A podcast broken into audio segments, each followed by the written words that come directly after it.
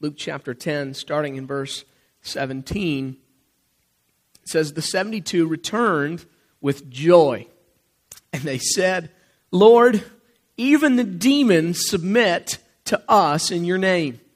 And he replied, I saw Satan fall like lightning from heaven. I have given you authority to trample on snakes and scorpions and to overcome the power of the enemy. Nothing will harm you. However, do not rejoice that the spirits submit to you, but rejoice that your names are written in heaven.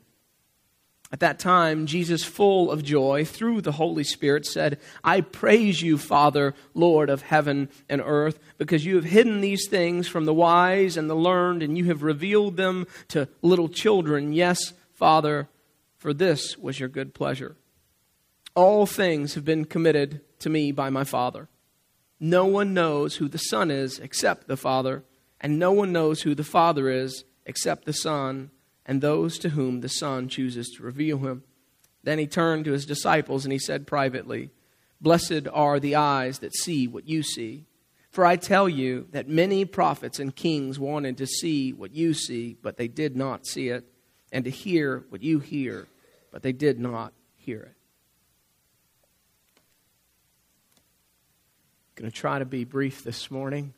Uh, three things I want to share with you um, this morning as we study this text, okay?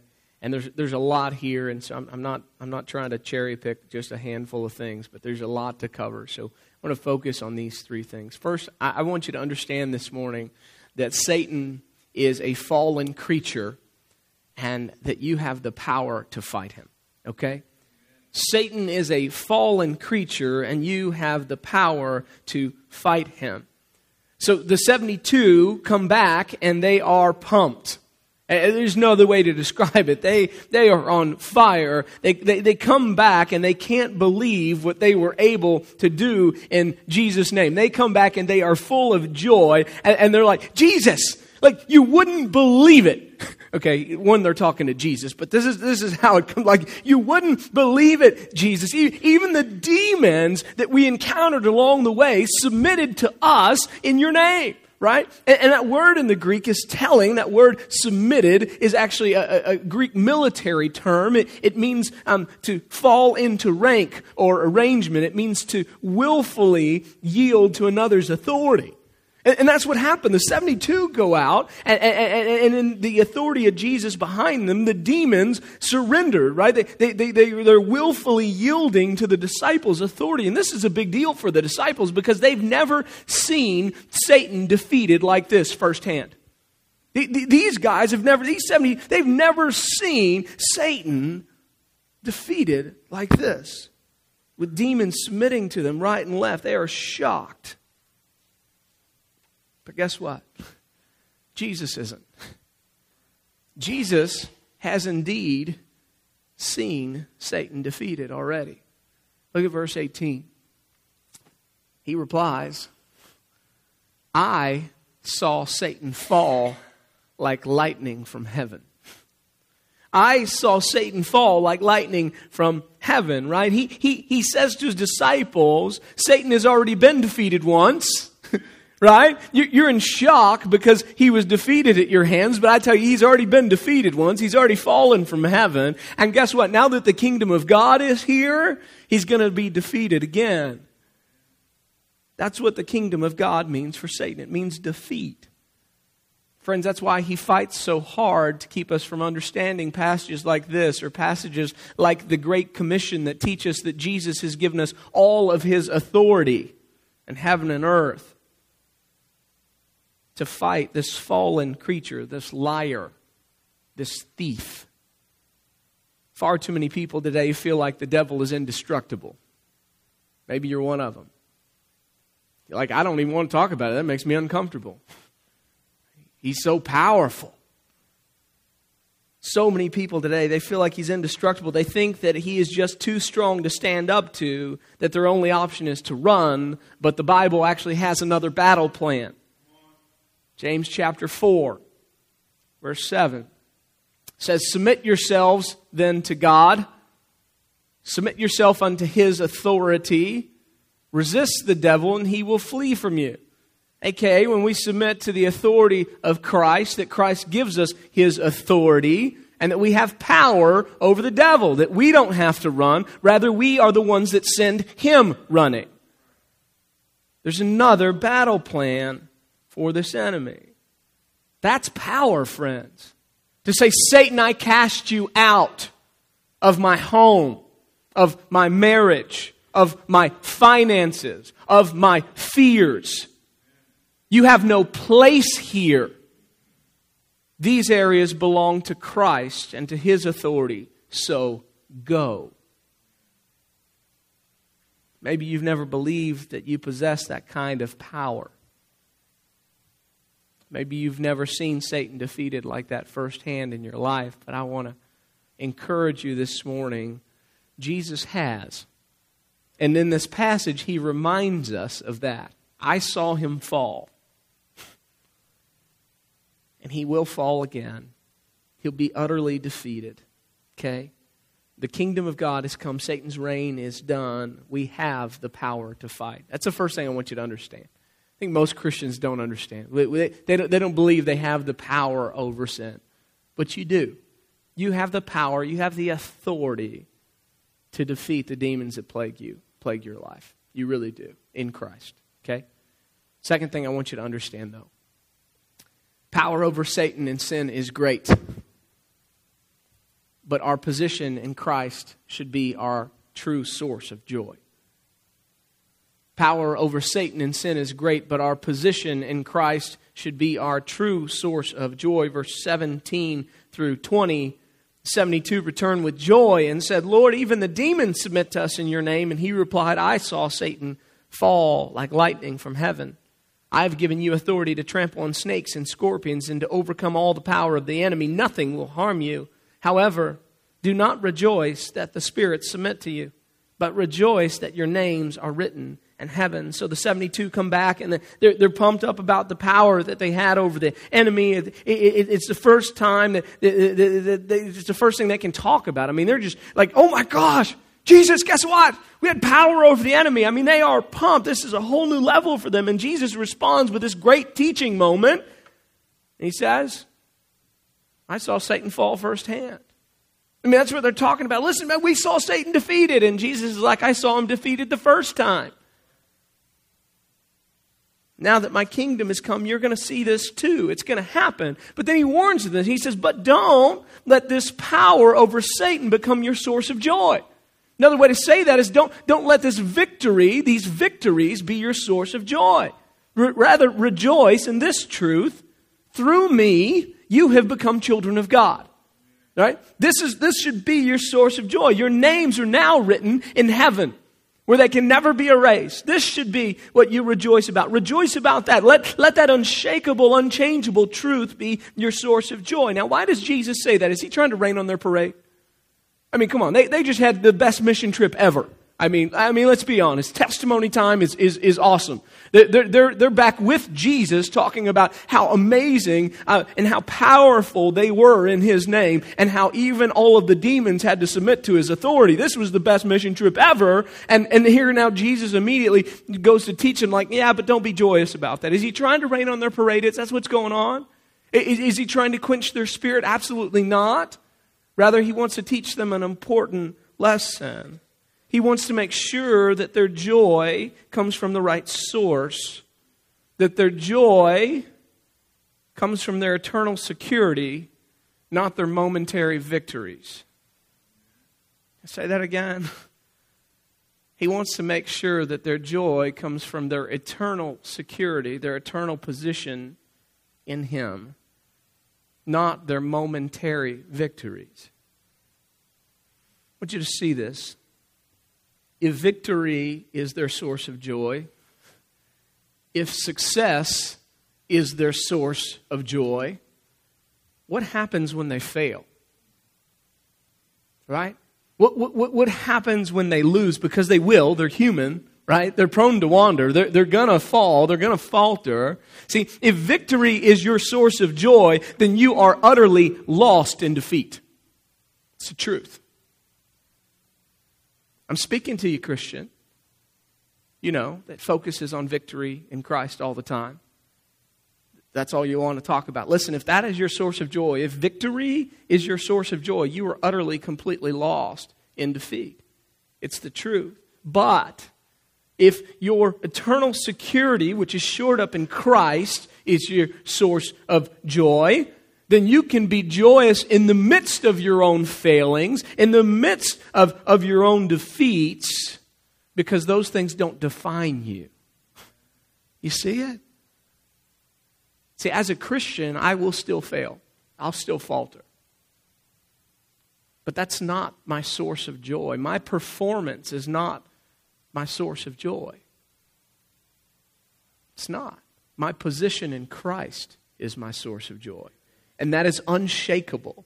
That is unchangeable. Hear me. The, the, the, the, enemy, the devil, even though you have power and authority, right? We're going to lose a battle every now and then, aren't we? Either we're going to go into it in our own strength. We're going to think, oh, I've got this. He doesn't have any, he can't affect me here anymore. We're going to let our guard down. We're going to fall flat on our face at some point. It's going to happen. And if it's all about my performance, then the enemy comes and he convinces me that I'm no good, that God doesn't love me, that God can't care about me, and that I'm not even really saved because look at what a sinner I am. There's no joy there. In fact, what happens there is you end up living and camping out in defeat. But listen, my sin has been defeated forever. It's done. I, I may still fall, but I'm not a failure, right? I, am not. My position in Christ is secure, it is unshakable, it is unchangeable, not because of who I am, but because that's who He is. That is my source of joy, friends. That's why I show up on Sunday to worship. Because I failed Monday, Tuesday, Wednesday, Thursday, Friday, Saturday, and Sunday morning, right? Because I failed all those moments, but I come to celebrate the fact that though I still fail, I am not a failure. Because of Christ, I am secure, unshakable, unchangeable. That's the truth of God's Word. That's, that's what we, we just rejoice in what Christ has done. That's what He did once and for all. He shored up our identity. It's a big deal. It's a big deal. And so, Jesus, it's a great moment. Like, like, listen, guys, power over sin is a big deal. If you're here this morning and you're experiencing a power, uh, some kind of power over some kind of sin that's in your life, I, I want to, like, good job, keep it up, right? I want to encourage you. I don't want you to feel bad about it, but I'm just going to say, don't let that victory be your source of joy because that's going to be momentary. Rather, let your position in Christ, the fact that you're a child of God, make that your source of joy because that will never change. It's unshakable. That's the truth of God's word, okay? Last thing I'll share with you this morning. I want you to see this is later on as we get down into the text. Uh, verse 22. I want you to see that we can't truly know the Father unless we know the Son.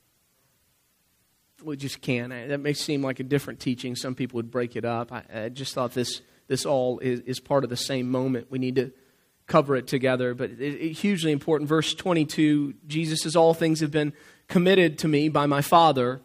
No one who knows the Son, uh, no one knows who the Son is except the Father, and no one knows who the Father is except the Son, and those to whom the Son chooses to reveal. I, and I love this. You guys know what this says? This says that Jesus is unique. There is no one like him. Do you know how Jesus knew that Satan had fallen? How, had, how, did he, he, how had he seen it? How could Jesus have seen Satan fall? Because he was there, right? Because he was there. Because Jesus is unique. Because he's everlasting. Because he's always been. He and his Father and the Spirit always eternally living in perfect harmony. And, and this scripture says his father has committed, has delivered, and it, the term means granted custody. His father has granted custody of all things unto him, unto Jesus. And they know one another in a way that no one else can, a very special, unique way. No one knows Jesus except his Father. No one. And the only people that know Jesus, that they even have a glimpse of who he is, is because his father told them. Think about it with me. What about Joseph and Mary? Did they know who Jesus was going to be? Not until the father told them, right? They had no idea. Think, think about the shepherds out in the fields. Did they know that the Savior was going to be born? Absolutely not. Not until God told them, hey, the Savior of the world has just been born today in the town of David. You need to go check it out. Right? Think about Peter. We just studied it. Did Peter know who Jesus was on his own and by himself? No, Jesus said, Blessed are you, Peter, because this wasn't revealed to you by man, but by my Father in heaven. Nobody knows Jesus unless the Father reveals that unto them. This is why we, we said last week we can't go out and save anybody. This is what makes a Great Commission so great, friends. Your job is just to go carry the message through. That's our job. Just go carry the message through. God is the one in charge of revealing the truth of that message, not us. It's a big deal. No one knows Jesus without the Father revealing him to us. Similarly, uh, no one can truly know the Father without knowing Jesus the Son. Nobody can really know the Father without knowing Jesus the Son. Jesus says no one knows who the Father is except the Son, and those to whom the Son chooses reveal him. He's saying the Son has a special knowledge about the Father, a deeper knowledge about the Father. I was thinking about that this week. You know, a lot of people spoke at my dad's funeral, and a lot of people had great stories to share, and they all had, you know, and, and it was awesome. My dad was really important to a lot of people. Yet there was a part of my father that there was nobody else in the room could understand except for myself because I was his son. Because I'm the one that, that he held. I'm the one that he poured into. I'm the one that he called and talked to, even about his worries and his fears. Like those are things that weren't shared with everybody in life. And so, so until, you know, I, it was my, my job, part of that was to share some of those stories with them so that they could see another side in a greater way, much godlier way. That is what Jesus is saying here. Think about it with me. People in the Old Testament, they thought that God was unapproachable, right? They um, thought that, that God at times was even uncaring or harsh, right? And so Jesus comes to reveal the truth about his Father because people didn't really know him. That's, that's the truth. The Jews thought that they knew God, but they didn't really know God. They, they only saw glimpses of him. So Jesus comes and says, No, no, no. God's not uncaring. My Father, God, is love. That's who He is, right? He, he, he comes and He says, Listen, God's not harsh. He's not dark. He's not mysterious. My Father, God, He is light. He comes and He says, Listen, my, my dad, He's not unapproachable. No, He's the God that comes down to be with His people. And Jesus stands and he says, You remember the great I am. And he stands before the people and he says, I want you to know I am here now with you, for you. I am the God who comes down, steps into your mess. I am. And Jesus says to those people, I am here and I love you this much. Right? Jesus teaches us the truth about God that we could never know on our own and by ourselves. In the midst of your mess, I'm here. I love you. So, what do we learn from those things together? What can we take away? What, what can we be challenged to do? I'll give you a couple of things and, and we'll finish up. Okay, number one, I, I pray for some of you this morning that you learned uh, that you can stand and fight. Okay? Listen, it's time to get it out of your head, okay? Satan is not indestructible, okay? Sin does not have to happen. I had a conversation with a friend of mine that um, probably a, a, little more reformed in his, his uh, theology when he came uh, here at first, and he actually said, I, I believed that I had sin in my life and there was nothing I could do about it. It was God's plan for me. That's an error. God doesn't want sin in your life and He's provided the power for you to defeat it and to put it to death. He has. Okay? It's a cooperation with the Holy Spirit. You want me to explain it? I'll just say it's tense. There's tension there. I can't fully explain. I, all I can say is it's a cooperation. You do have a role to play in this. God provides you the power, but you actually have to go out and pull up the weeds, okay? It's kind of part of the deal. And, and, and, so you need to know this morning, if you're one of those Christians that has just been cowering in defeat and fear of the enemy, if you're just constantly under attack, and brother, let me tell you, I know what attack looks like. It's been the summer of attack. That you can stand up at some point and say, enough is enough. You have no reign here any longer right? You, you can continue to rain down fire, but it, I, I'm, I'm not moving. I'm not turning. I'm not running. I'm not going to quiver in fear. I'm going to stand here and endure it, and you can just go back to hell where you came from. Like at some point, you have to be able to stare down the enemy with the power of God's word and say, You have no authority on me. You can't change the unshakable truth that I'm not going anywhere that God has saved me, and that is not changing. You may win a battle, but the war is already won for me in Christ. I cast you out in Jesus' name. You have no room in my family life. You have no room in my thought life. You have no room in my finances. Go. Do you remember the word that Jesus spoke to the, the, the demon possessed man at the tombs? Guy was possessed by a legion of demons, so many so that the demons went into an entire herd of pigs and jumped off of. Do you remember what he spoke? Was it a big, eloquent speech? One word go. Submit yourselves, therefore, to God. Resist the devil, and he will flee. Okay? So stand and fight. Two, as you do, as you start to see victory, don't forget this that victory can't be the source of your joy. Right? You know why they have the phrase off the wagon? He fell off the wagon. You know why that phrase exists? Because we sin. Still. Right?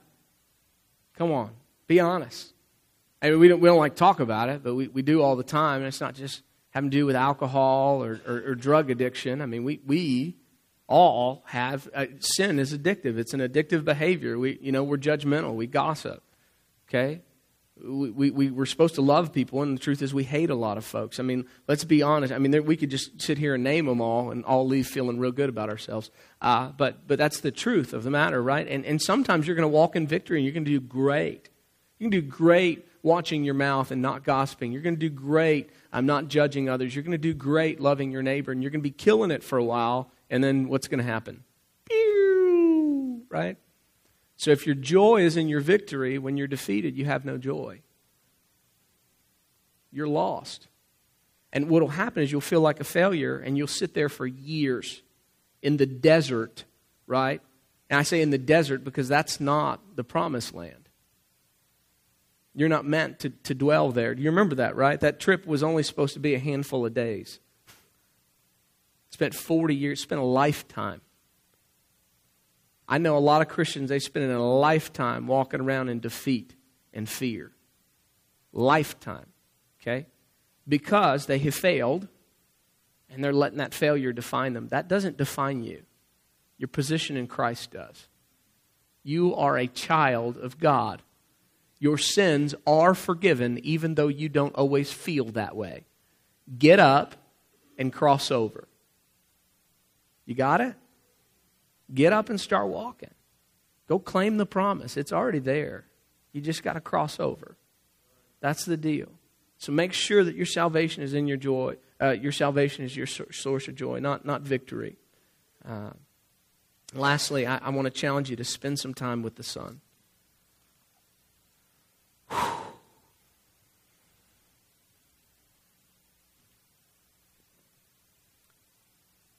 There is something uh, that only Father God can do for you.